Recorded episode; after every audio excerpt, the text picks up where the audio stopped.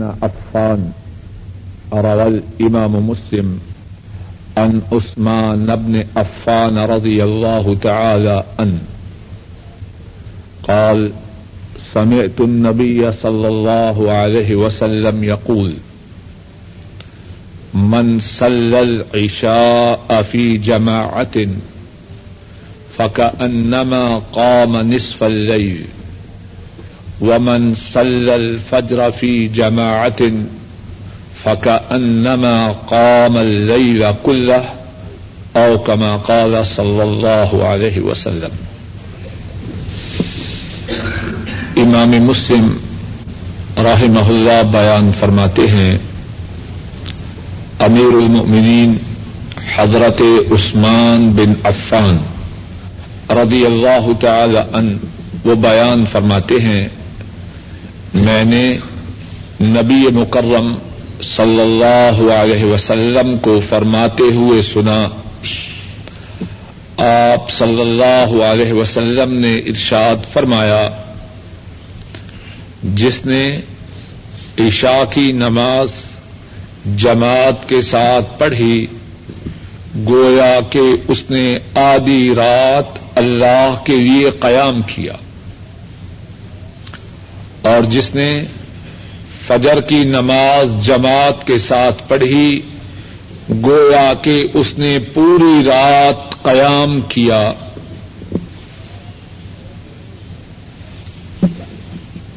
کچھ اعمال ایسے ہیں کہ ان کا اجر و ثواب بہت ہی زیادہ ہے۔ اور اسلام میں ان اعمال پر بہت زیادہ زور دیا گیا ہے۔ لیکن بہت سے لوگ ان اعمال میں سستی کرتے ہیں۔ انہیں اعمال میں سے ایک عمل پانچوں نمازیں جماعت کے ساتھ ادا کرنا ہے۔ اور پانچوں نمازوں میں سے خصوصاً عشاء اور فجر کی نماز جماعت کے ساتھ ادا کرنا۔ بہت سے لوگ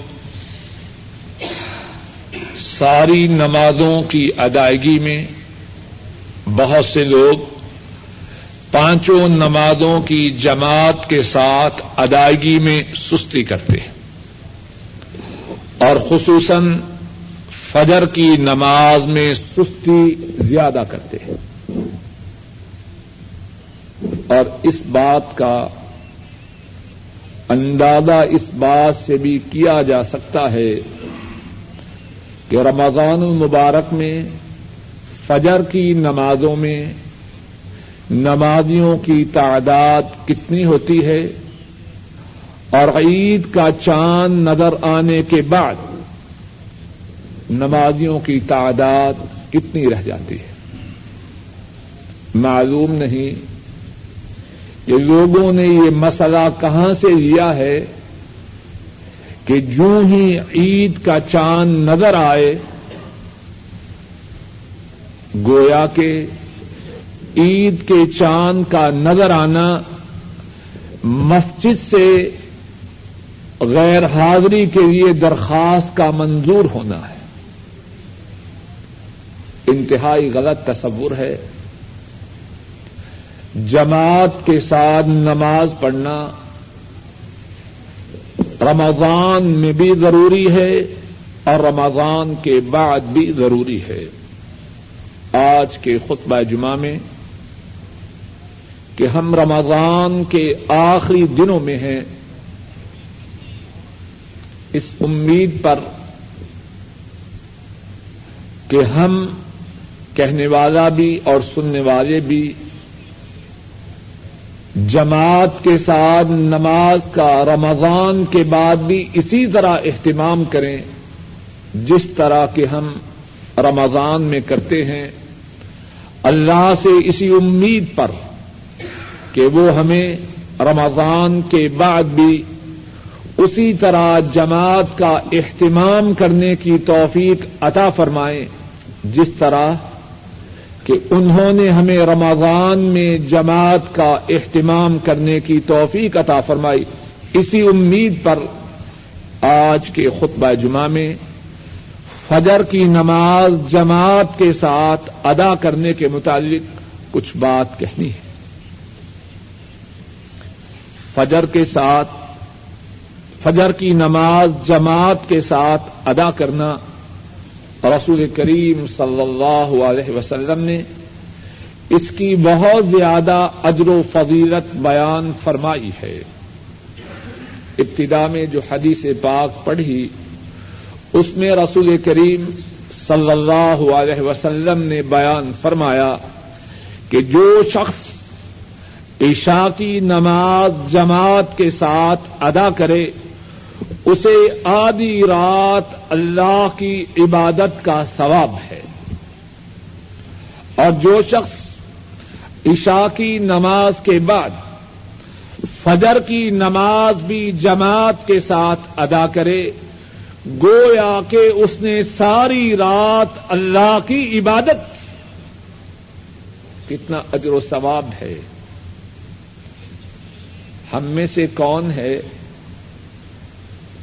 جو ساری رات، سارا سال اللہ کی عبادت کر سکے۔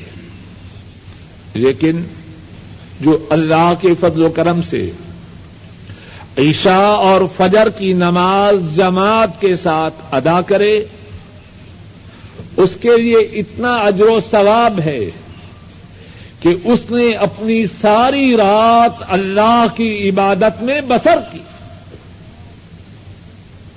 ایک اور حدیث میں رسول کریم صلی اللہ علیہ وسلم نے فجر کی نماز جماعت کے ساتھ ادا کرنے کا اجر و ثواب یہ بیان فرمایا کہ جو شخص فجر کی نماز جماعت کے ساتھ ادا کرے وہ اللہ کی سپرداری میں آ جائے۔ اور کتنی بڑی سپرداری ہے اللہ کی۔ امام تبرانی راہ محلہ بیان فرماتے ہیں، حضرت ابو بکر رضی اللہ تعالی ان اس حدیث کے راوی ہیں، رسول اللہ صلی اللہ علیہ وسلم ارشاد فرماتے ہیں، من صلی الصبح فی جماعت فهو فی ذمت اللہ فمن اخفر ذمت اللہ قبہ اللہ فی النار على وجه فرمایا، جو فجر کی نماز جماعت کے ساتھ پڑھے، وہ اللہ کی سپرداری میں آ جاتا۔ ہے اور اللہ کی سپرداری، اس سے بڑی کسی اور کی سپرداری ہے۔ جو اللہ کی حفاظت میں آ جائے، اس سے بڑی اور کسی کی حفاظت ہے؟ جو فجر کی نماز جماعت کے ساتھ پڑھے، وہ اللہ کی سپرداری میں ہے۔ اور جو اللہ کی سپرداری کو توڑے، اللہ اسے جہنم کی آگ میں چہرے کے بل پھینک دیں گے فجر کی نماز جماعت کے ساتھ پڑھنا، اس کا اجر و ثواب کتنا زیادہ ہے۔ ایک اور حدیث میں ہے، رسول اللہ صلی اللہ علیہ وسلم بیان فرماتے ہیں کہ جو شخص ودو کر کے مسجد میں آئے اور مسجد میں آ کے فجر کی دو سنتیں پڑھے اور دو سنتوں کے پڑھنے کے بعد مسجد میں جماعت کا انتظار کرے اور پھر جماعت کے ساتھ نماز ادا کرے، فرمایا، اس کو، اس دن کیا ملتا ہے؟ فرمایا، اس کی جو نماز ہے، وہ ابرار کی نماز میں لکھی جاتی ہے۔ اور اس کا نام اللہ کے وفد میں تحریر کیا جاتا ہے۔ امام تبرانی راہ محلہ بیان فرماتے ہیں۔ حضرت ابو اماما رضی اللہ تعالی ان اس حدیث کے راوی ہیں۔ رسول کریم صلی اللہ علیہ وسلم فرماتے ہیں، من توضع ثم اتى المسجد فصلى ركعتين قبل ان يجلس ثم جلس حتى يصلي الفجر. قطبت صلاته يومئذ في صلاة الابرار وقتب في وفد الرحمن. رسول اللہ صلی اللہ علیہ وسلم فرماتے ہیں، جس نے وضو کیا اور وضو کرنے کے بعد مسجد میں آیا اور مسجد میں آ کے دو رقط فجر کی سنتیں ادا کی اور پھر اس کے بعد جماعت کے انتظار میں بیٹھا فجر کی نماز جماعت کے ساتھ پڑھی فرمایا اس کی اس دن کی جو نماز ہے وہ ابرار کی نمازوں میں تحریر کی جاتی ہے۔ اور ابرار کون ہے؟ ان الابرار لفی نعیم۔ جو ابرار ہیں، نیکوکار ہیں۔ کل قیامت کے دن اللہ کی جنت میں نعمتوں میں ہوں گے۔ فجر کی نماز کے لیے گھر سے وضو کر کے آنے والا اور فجر کی نماز کے کھڑے ہونے سے پہلے فجر کی سنتیں پڑھ کے فجر کا انتظار کرنے والا اور انتظار کرنے کے بعد فجر کی نماز جماعت کے ساتھ پڑھنے والا اس کی نماز کو ابرار کی نماز میں لکھا جاتا ہے وقوت بافی وفد الرحمن اور رحمان کا جو وقت ہے، رحمان کا جو ڈیلیگیشن ہے، اس میں اس کے نام کو تحریر کیا جاتا ہے۔ اور ذرا غور کیجیے اللہ کا جو وقت ہے، وہ معمولی ہے یا بہت بڑا ہے؟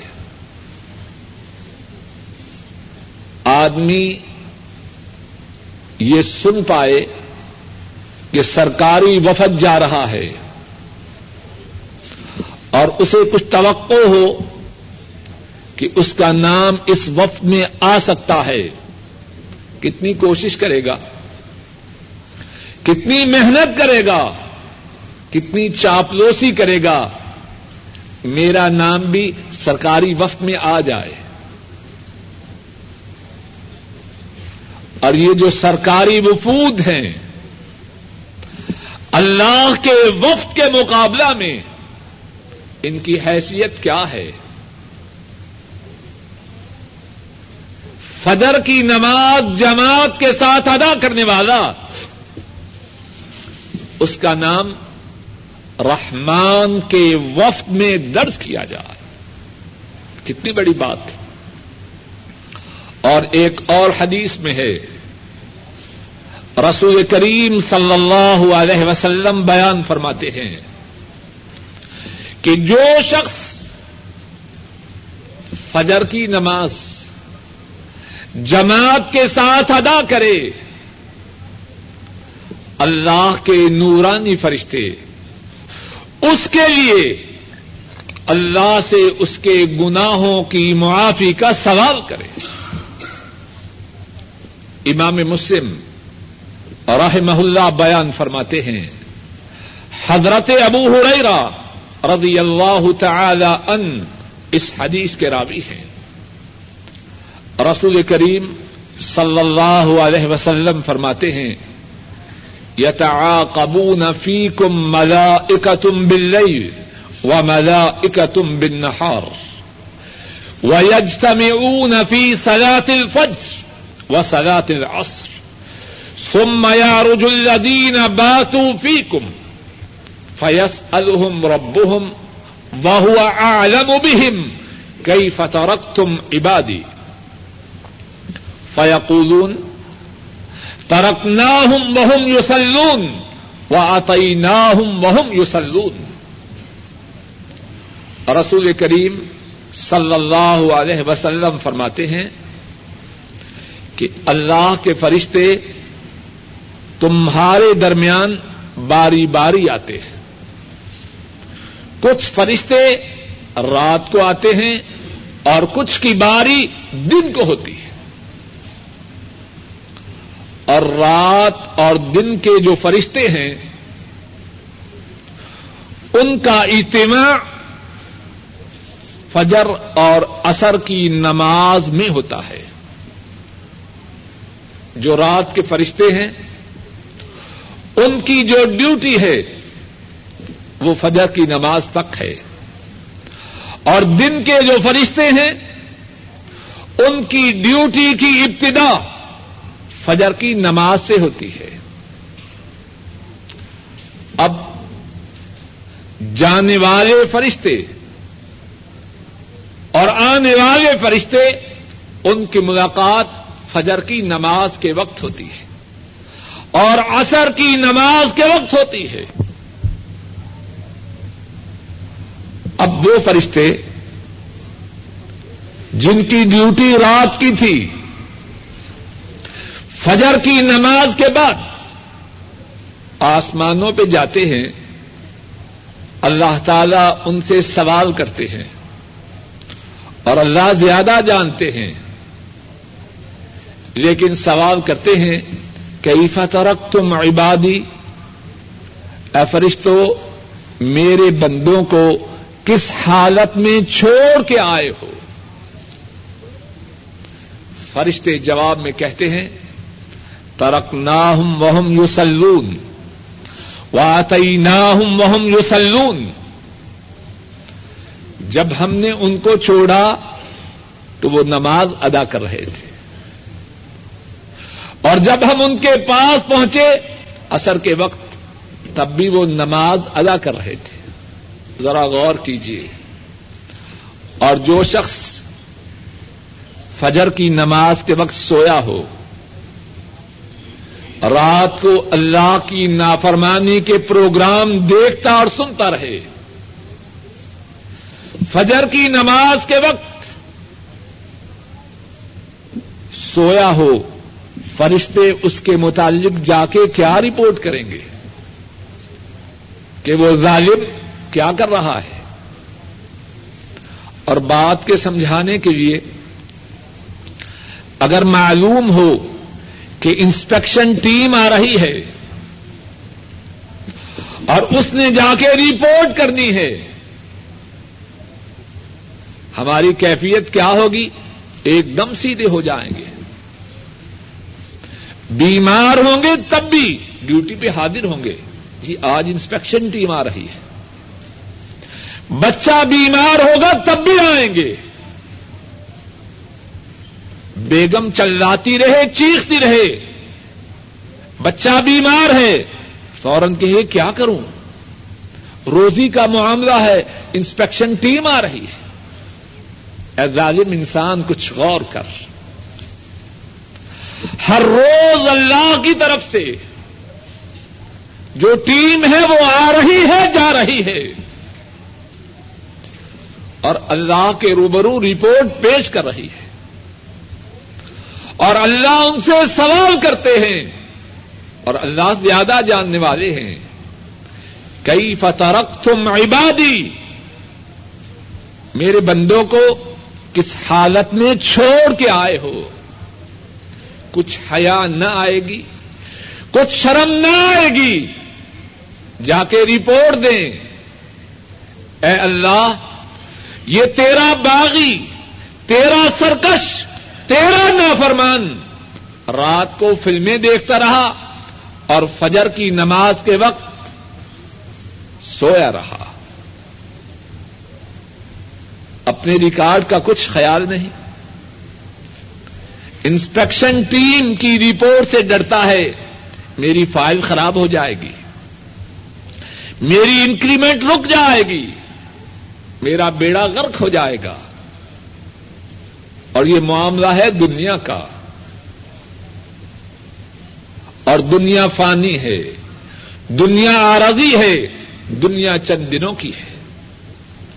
اور وہ معاملہ ہے آخرت کا، جو ابدی ہے دائمی ہے، سرمدی ہے۔ جہاں جانے کے بعد فنا نہیں، ہمیشہ ہمیشہ باقی رہنا ہے۔ اور بات کہنے کا مقصد یہ نہیں ہے کہ ہم اپنی دنیاوی رپورٹ کو خراب کریں، یہ مقصد نہیں ہے۔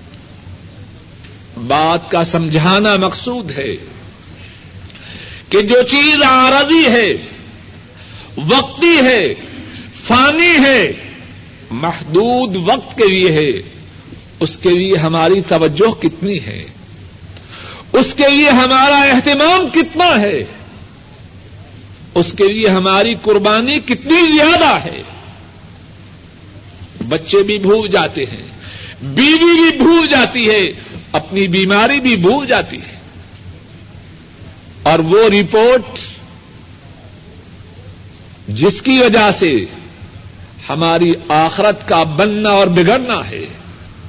جس کی وجہ سے ہمارے خالق کا ہم پہ راضی ہونا یا ناراض ہونا ہے، اس کی طرف کوئی توجہ ہی نہیں۔ اور اسی پر بس نہیں۔ فرشتے پہلے تو عرض کرتے ہیں، اے اللہ، جب ہم جب ہم نے ان کو چھوڑا تو نماز کی حالت میں تھے۔ اور جب ہم ان کے پاس پہنچے تھے، تب بھی وہ نماز کی حالت میں تھے۔ جب آئے تو کس نماز میں تھے؟ فجر کی نماز میں۔ جب واپس آئے تو ان کو فجر کی نماز میں چھوڑ کے آئے۔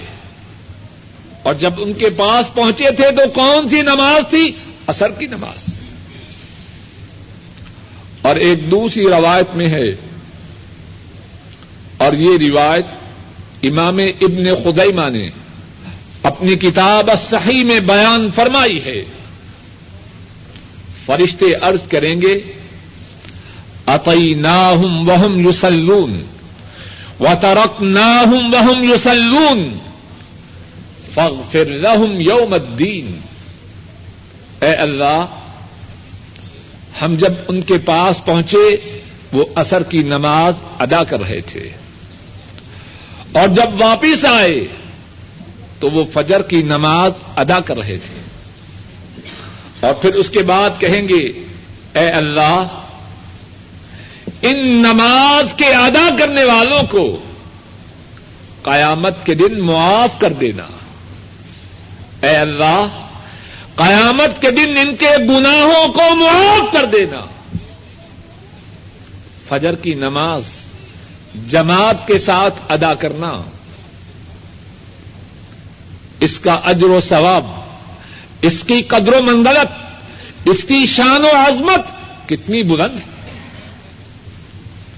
اللہ کے فرشتے ان کے لیے مغفرت کی دعا کر رہے ہیں۔ جو فجر کی نماز جماعت کے ساتھ ادا کرتے ہیں۔ اور معلوم ہے کہ فرشتے جس کے لیے دعا کریں، اللہ کے حکم سے دعا کرتے ہیں۔ اب جب اللہ کے فرشتے اللہ کے حکم سے کسی کے لیے مغفرت کی دعا کریں تو ان کے گنا معاف ہوں گے یا باقی رہیں گے؟ فجر کی نماز اس کی بڑی شان ہے۔ اور جو شخص فجر کی نماز جماعت کے ساتھ ادا نہ کرے، اس کے لیے وعید بھی بڑی سنگیت ہے۔ رسول کریم صلی اللہ علیہ وسلم نے منافقوں کی علامات بیان کی ہیں۔ اور منافقوں کی علامات میں سے ایک علامت یہ ہے کہ فجر اور عشاء کی نماز جماعت کے ساتھ ادا کرنا منافقوں کے لیے بہت مشکل ہے۔ امام احمد، امام ابو داود امام نسائی اور دیگر کئی ایک آئمہ اس حدیث کو بیان کرتے ہیں۔ حضرت ابئی ابن قام رضی اللہ تعالی عنہ اس حدیث کے راوی ہیں۔ فرماتے ہیں صلی بنا رسول اللہ صلی اللہ علیہ وسلم یوم الصبح۔ ایک دن رسول اللہ صلی اللہ علیہ وسلم نے ہمیں صبح کی نماز پڑھائی۔ آپ جب نماز سے فارغ ہوئے، ارشاد فرمایا، اشاہد فلان، کیا فلاں شخص حاضر ہے؟ جواب میں ارض کیا گیا، نہیں، وہ حاضر نہیں۔ فرمایا شاہد فلان کیا فلاں شخص نماز میں حاضر ہے؟ ارض کیا گیا، وہ بھی موجود نہیں۔ رسول کریم صلی اللہ علیہ وسلم فرماتے ہیں ان نہا تئین سلا تعین اسقل الصلاوات علی المنافقین. فرمایا، یہ جو دو نمازیں ہیں، منافقوں پر سب سے زیادہ بھاری ہیں۔ اب غور کر لیجیے ہر شخص اپنے متعلق خود فیصلہ کرے۔ اگر عشاء اور فجر کی نماز جماعت کے ساتھ ادا کرنے والا ہے، اللہ کا شکر ادا کرے۔ اور اللہ سے دعا کرے کہ مرتے دم تک وہ دونوں نمازیں خصوصاً جماعت کے ساتھ ادا کرتا رہے اور اگر یہ دو نمازیں جماعت کے ساتھ ادا کرنا اس پر بھاری ہو، تو اپنے متعلق خود ہی فیصلہ کرے کہ کہیں وہ منافق تو نہیں۔ اور رسول کریم صلی اللہ علیہ وسلم ان کا جو فرمان ہے، معاذ اللہ، اس میں جھوٹ نہیں ہے۔ اس میں مبالغہ نہیں۔ آپ جو فرماتے ہیں، ناپ تول کے فرماتے ہیں۔ دو نمازیں منافقوں پر سب سے بھاری ہیں۔ اور منافق کون ہیں؟ اللہ کی بدترین مخلوق۔ ان المنافقین فی الدرک الاسفل من النار ولن تجد لهم نصیرا اللہ فرماتے ہیں، منافق جہنم کے سب سے نچلے درجہ میں ہوں گے۔ اب نچلے درجہ میں کیوں جائیں گے؟ اگر سب سے برے نہ ہوتے، تو سب سے نچلے درجہ میں کیوں جاتے؟ ہیں منافق جہنم کے سب سے نچلے درجہ میں ہوں گے۔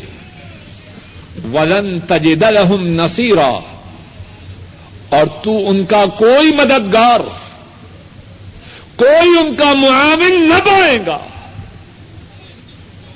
اب جس کو اللہ جہنم کے نچلے درجہ میں پھینکے، اس کی کوئی مدد کیسے کر سکتا ہے؟ تو رسول کریم صلی اللہ علیہ وسلم فرماتے ہیں، یہ دو نمازیں، عشاء اور فجر۔ منافقین پر سب سے بھاری ہے اور اس کے بعد کیا فرمایا؟ ولو تعلمون ما فيهما لاتيتموهما ولو حبوا على الركب اے لوگو، اگر تمہیں معلوم ہو جائے ان دو نمازوں کا کتنا ثواب ہے؟ اور تم میں یہ طاقت نہ ہو کہ اپنے قدموں پر چل کے مسجد میں آ سکو، تو تم اپنے گٹنوں کے بل گسٹ گسٹ کر مسجد میں پہنچ جاؤ، تاکہ عشاء اور فجر کی نماز جماعت کے ساتھ پڑھو، ان سے غائب نہ رہو۔ عشاء اور فجر کی نماز۔ اس سے غائب رہنا۔ ان کو جماعت کے ساتھ ادا نہ کرنا۔ یہ اہل ایمان کی علامات میں سے نہیں، یہ منافقوں کی علامات میں سے ہے۔ حضرات صحابہ اور ہمارے آئمہ کرام اور ہمارے اسلاف فجر کی نماز کا بہت ہی زیادہ اہتمام کرتے ہیں۔ امام ابن ابی شیبہ رحمہ اللہ میں ایک فرمائش کرتے ہیں یا ایک بات کا حکم دیتے ہیں ان کی فرمائش یا ان کا حکم کیا ہے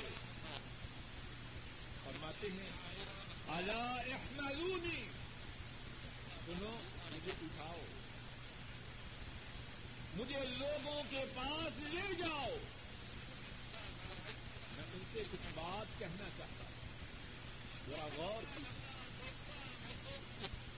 وہ بیماری ہے جس بیماری میں ان کی موت آتی ہے۔ حکم دے رہے ہیں یا فرمائش کر رہے ہیں اللہ احملونی سنو، مجھے اٹھا کر لوگوں کے پاس لے جاؤ۔ چلنے کی سکت نہیں۔ چلنے کی طاقت نہیں۔ وہاں معلوم ہو اخرجو ان کو اٹھایا جاتا۔ چلنے طاقت اٹھایا جاتا ہے۔ جہاں لوگ موجود ہیں، وہاں لے جایا جاتا ہے۔ وہاں جا کے کیا فرماتے ہیں؟ میرے بچوں کا خیال رکھنا۔ میری جو کوٹھی ہیں، ان کا خیال رکھنا۔ یا میرے کاروبار کا خیال رکھنا، نہیں کچھ بات۔ فرماتے ہیں اس میں و بلغو من خلفکم۔ لوگوں، جو میں کہنے والا ہوں، اس کو توجہ سے سنو۔ اور جو اس مقام پر موجود نہیں، جو موجود ہیں، ان تک میری یہ بات پہنچا دے۔ حافظو الحاطین سیاتین العشاء والصبح۔ جو بات کہنی ہے۔ اور جس بات کے متعلق میری تم سے یہ درخواست ہے کہ جو جہاں جو لوگ یہاں موجود نہیں، ان تک میری یہ بات پہنچا دینا۔ وہ بات یہ ہے، ان دو نمازوں کی حفاظت کرو۔ اور وہ نمازیں کیا ہیں؟ اور وہ نمازیں کون کون سی ہیں؟ ایک عشاء کی نماز اور ایک فجر اور پھر اس کے بعد فرماتے ہیں، ولو تعلمون ما فيهما لاتيتموهما ولو حبا على مرافقكم وركبكم۔ لوگوں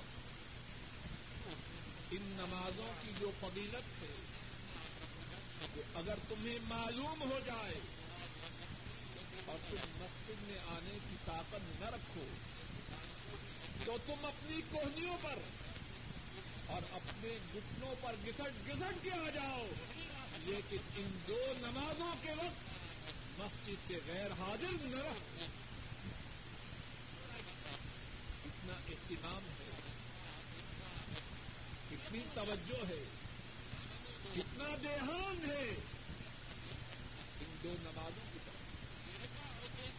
اپنی آخری بیماری میں چلنے سے معذور ہے لیکن جذبہ یہ ہے کہ مسلمانوں تک یہ بات پہنچا دیں کہ ان دو نمازوں کو مس نہ کریں۔ جماعت کے ساتھ مسجد میں ادا کریں۔ اور اللہ والے ساری نمازوں کا اور خصوصاً فجر کی نماز کا جماعت کے ساتھ ادا کرنے کا بہت ہی اہتمام ایک بزرگ حضرت ابو الاشعث ربیہ بن یزید رحمہ ہوا وہ بیان کرتے ہیں چالیس سال ہو چکے ہیں۔ چالیس سال ہو چکے ہیں۔ جب بھی معذر نے فجر کی اذان دی، میں اس وقت مسجد میں موجود ما اذن المؤذن لصلاة الفجر منذ أربعين سنة۔ إلا وأنا في المسجد، إلا أن أكون مريضا أو مسافرا. فرماتے ہیں، چالیس سال ہو رہے ہیں۔ اگر میں مسافر نہ تھا، بیمار نہ تھا، تو میں نے مؤذن کی جو فجر کی اذان ہے، میں نے یہ اذان مسجد میں سنی۔ کیا مقصد فجر کی اذان ہونے سے پہلے وہ مسجد میں پہنچ جاتے اتنا اہتمام ہے۔ اور یہ بات کیوں نہ ہو؟ رسول کریم صلی اللہ علیہ وسلم کا تو فرمان ہے کہ جو شخص فجر کی نماز کے لیے مسجد میں سب سے پہلے آئے اللہ کا ایک فرشتہ جھنڈا لیے ہوئے، اس کے ساتھ مسجد میں آتا ہے۔ اور جب تک وہ واپس اپنے گھر نہیں آتا، اللہ کا فرشتہ جھنڈا اٹھائے ہوئے، اس کے ساتھ ساتھ رکھتا اور جو جب وہ گھر میں داخل ہو، اللہ کا فرشتہ اس جھنڈا کے ساتھ اس کے گھر میں داخل ہو۔ اور کتنی تقریم ہے۔ کتنی عظمت ہے کہ اللہ کا فرشتہ جھنڈا لیے ہوئے اس کے ساتھ ساتھ چلے۔ گاڑی پر جھنڈا لگوانے کے لیے لوگ کیا کچھ نہیں کرتے۔ اور گاڑی پر جو جنڈی ہے یا جنڈا ہے، اس کی کیا حیثیت ہے؟ رشتے کے جھنڈے کے مقابلہ جو فجر کی نماز کے لیے سب سے پہلے مسجد میں آئے، اللہ کا فرشتہ اس کی عزت افزائی کے لیے، اس کی تقریب و تشریف کے لیے جنڈا ہاتھ میں تھامے ہوئے اس کے ساتھ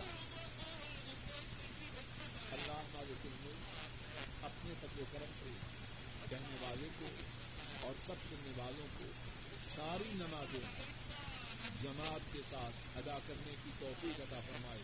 اور خصوصاً عشاء اور فجر کی نمازیں جماعت کے ساتھ ادا کرنے کی توفیق ادا فرمائے۔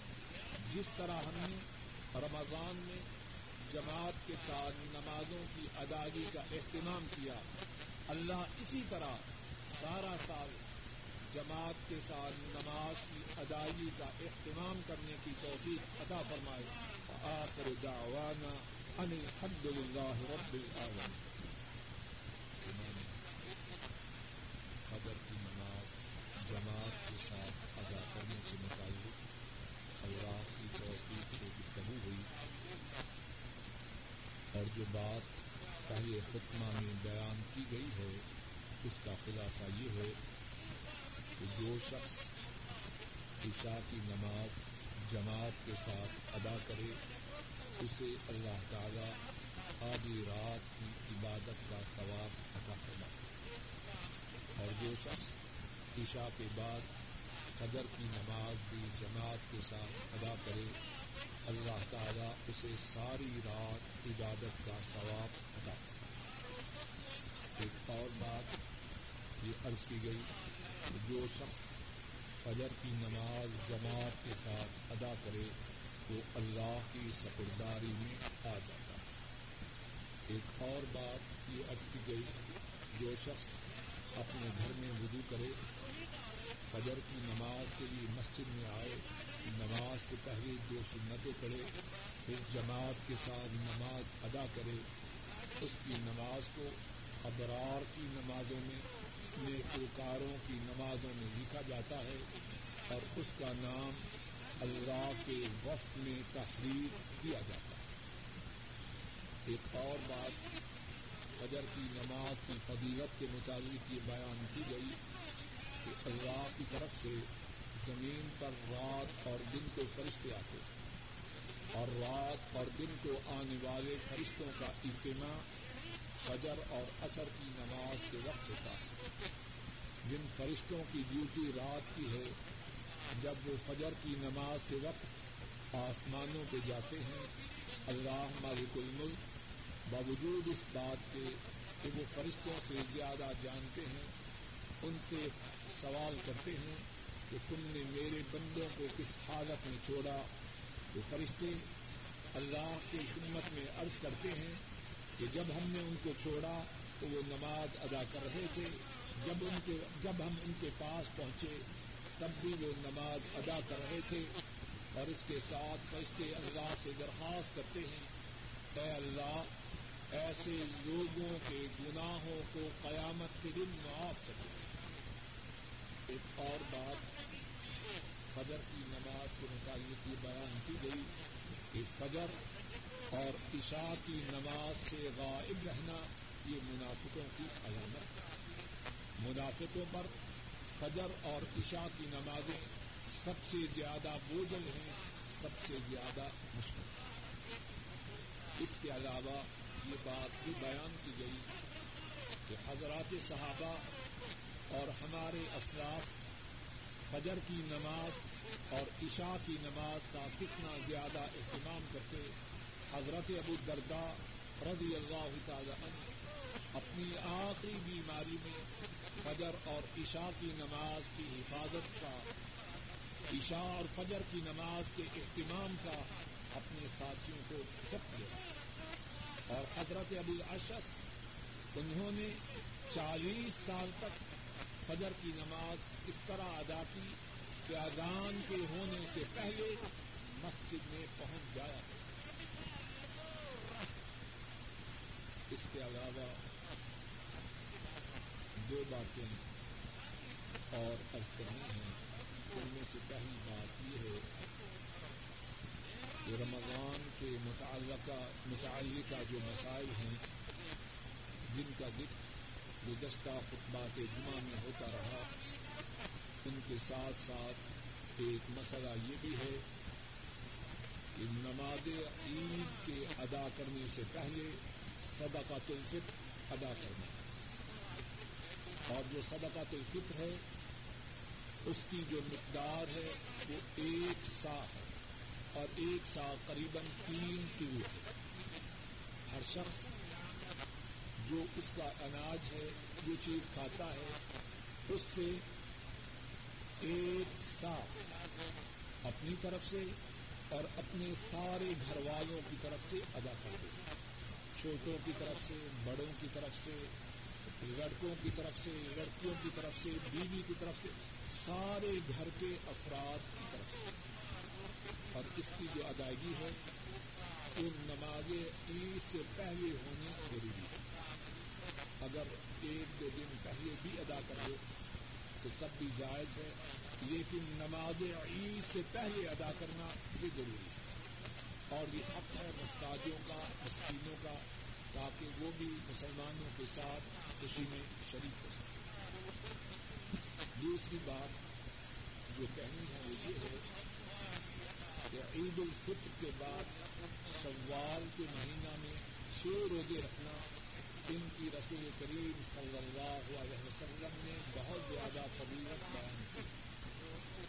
امام مسلم راہ محلہ بیان فرماتے ہیں رسول کریم صلی اللہ علیہ وسلم نے فرمایا، من سام رمضان و اقباہ ستم من شوال کا نقصیا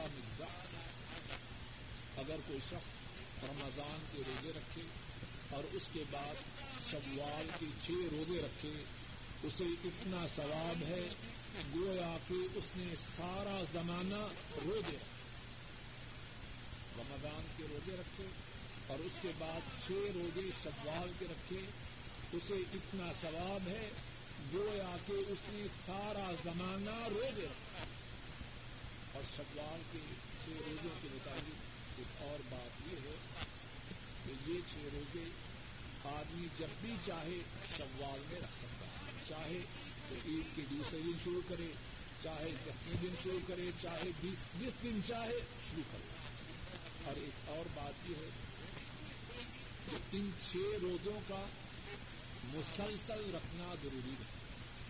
اگر کوئی شخص ایک روزہ آج رکھ لے دوسرا روزہ دو، چار، پانچ دن بعد رکھ لے اس میں بھی کوئی حرج نہیں۔ ان الله وملائكته يصلون على النبي يا ايها الذين امنوا صلوا عليه وسلموا تسليما اللهم صل على محمد وآل محمد۔ كما صليت على إبراهيم وعلى آل إبراهيم إنك حميد مجيد ابو هريره رضي الله تعالى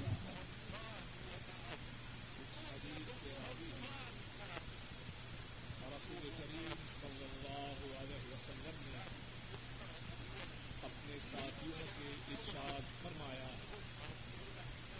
کیا میں تمہیں ایسی بات نہ بتلاؤں جس کی وجہ سے اللہ تمہارے گناہوں کو مٹا دیں اور تمہارے درجات کو اونچا کریں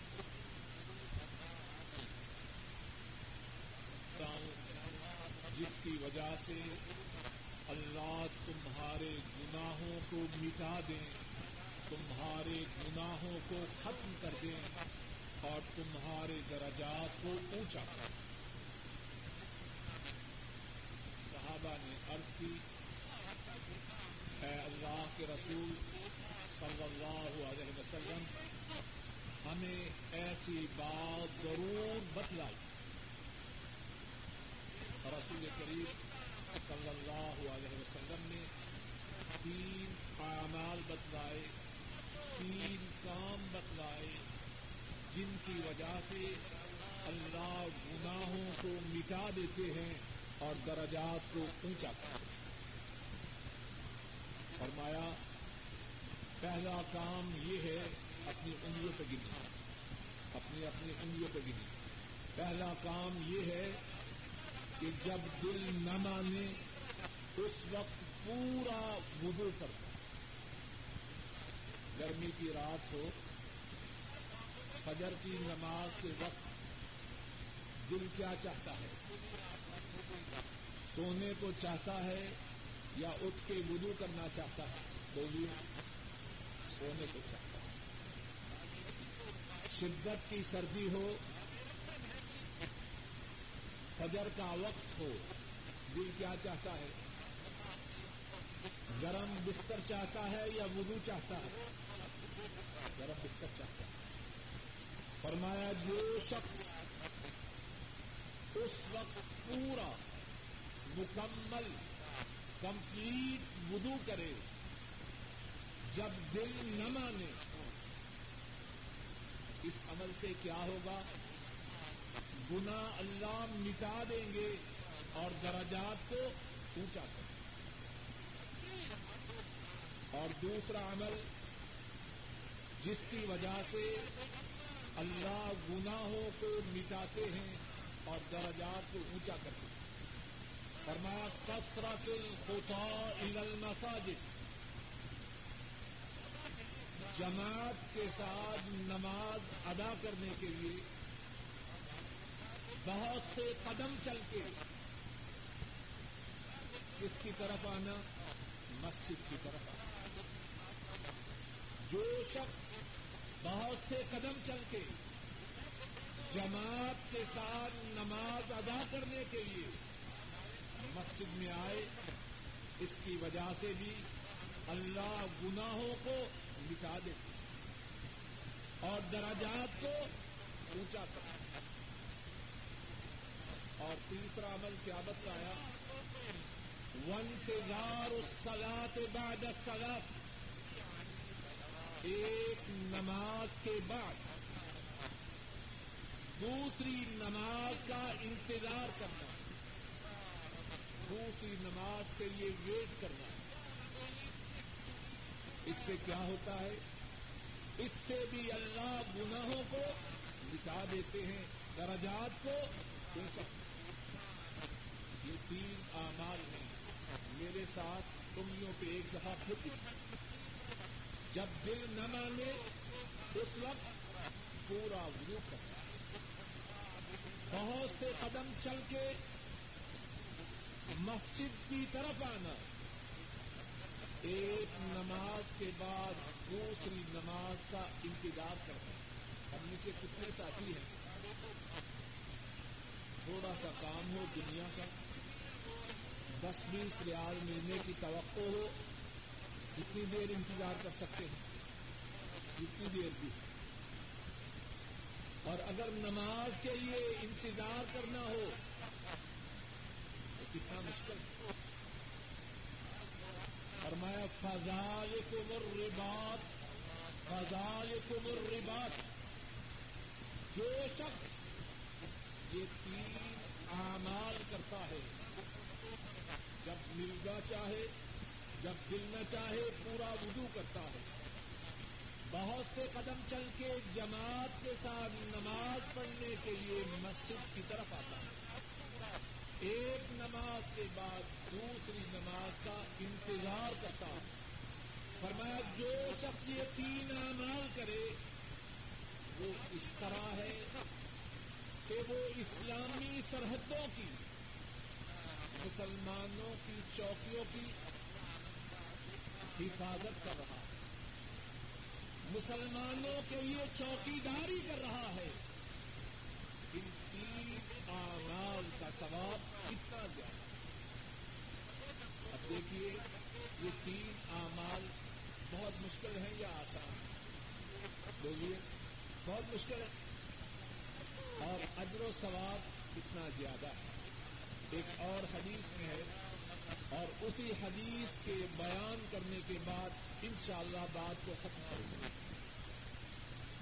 امام ترمدی راہ محلہ بیان فرماتے ہیں، حضرت معاذ ابن جبل اور حضرت عبداللہ ابن عباس رضی اللہ تعالی عنہم اس حدیث کو بیان کرتے ہیں۔ رسول اللہ صلی اللہ علیہ وسلم، خواب میں خواب میں اپنے اللہ سے ملاقات کرتے ہیں۔ خواب میں اللہ کی زیارت کرتے ہیں۔ اللہ تعالی محمد صلی اللہ علیہ وسلم سے سوال کرتے ہیں۔ یا محمد صلی اللہ علیہ وسلم الفدری فیما یا حسن الملا اے محمد صلی اللہ علیہ وسلم، تجھے معلوم ہے،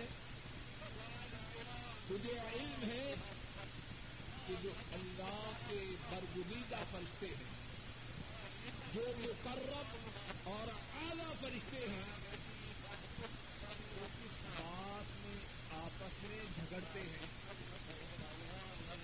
باپ میں آپس میں جھگڑتے ہیں رسول اللہ